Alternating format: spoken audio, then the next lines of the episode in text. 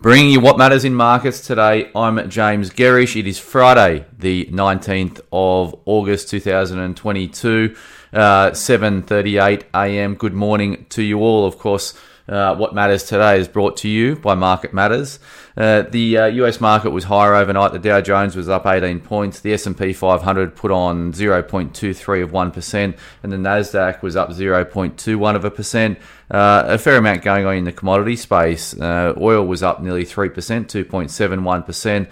Um, gold fell a touch. It was trading seventeen fifty-eight U S an ounce. It was trading around seventeen sixty-three at our close yesterday. Uh, copper had a good night, uh, up one point eight four percent. That's now trading around three dollars sixty-five a pound. Uh, iron ore was flat, and the Aussie dollar's trading at sixty-nine uh, spot one five U S cents. The U S ten-year yield uh, fell two basis points uh, from two point nine percent down to two point eight eight percent. Wasn't a very, uh, it was pretty lackluster over in the U S, I've got to say. Like, volumes are low, conviction was low. The index ticked in and out of positive territory throughout the day, and it was a pretty um, mundane Thursday session over there.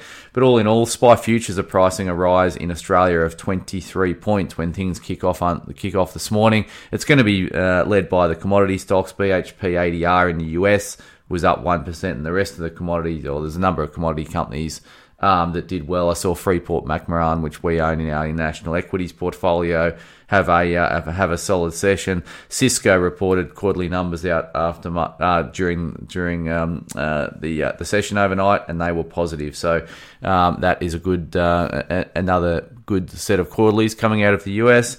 Um, reporting today here in Australia: A G L, Clean Away, Cochlear, Ingham's, Latitude Financial, Newcrest, Stockland, and T P G. Uh, obviously, it was a big day yesterday in the reporting front. Uh, a couple of the, the, the names that really caught my eye. Um, Transurban on the negative side, uh, they have guided pretty poorly for F Y twenty-three, or, or just a softer than expected guidance for F Y twenty-three, I should say. And that's feeding into a lower lower divvy expectation. So we, we own that one. We're going to continue to hold it.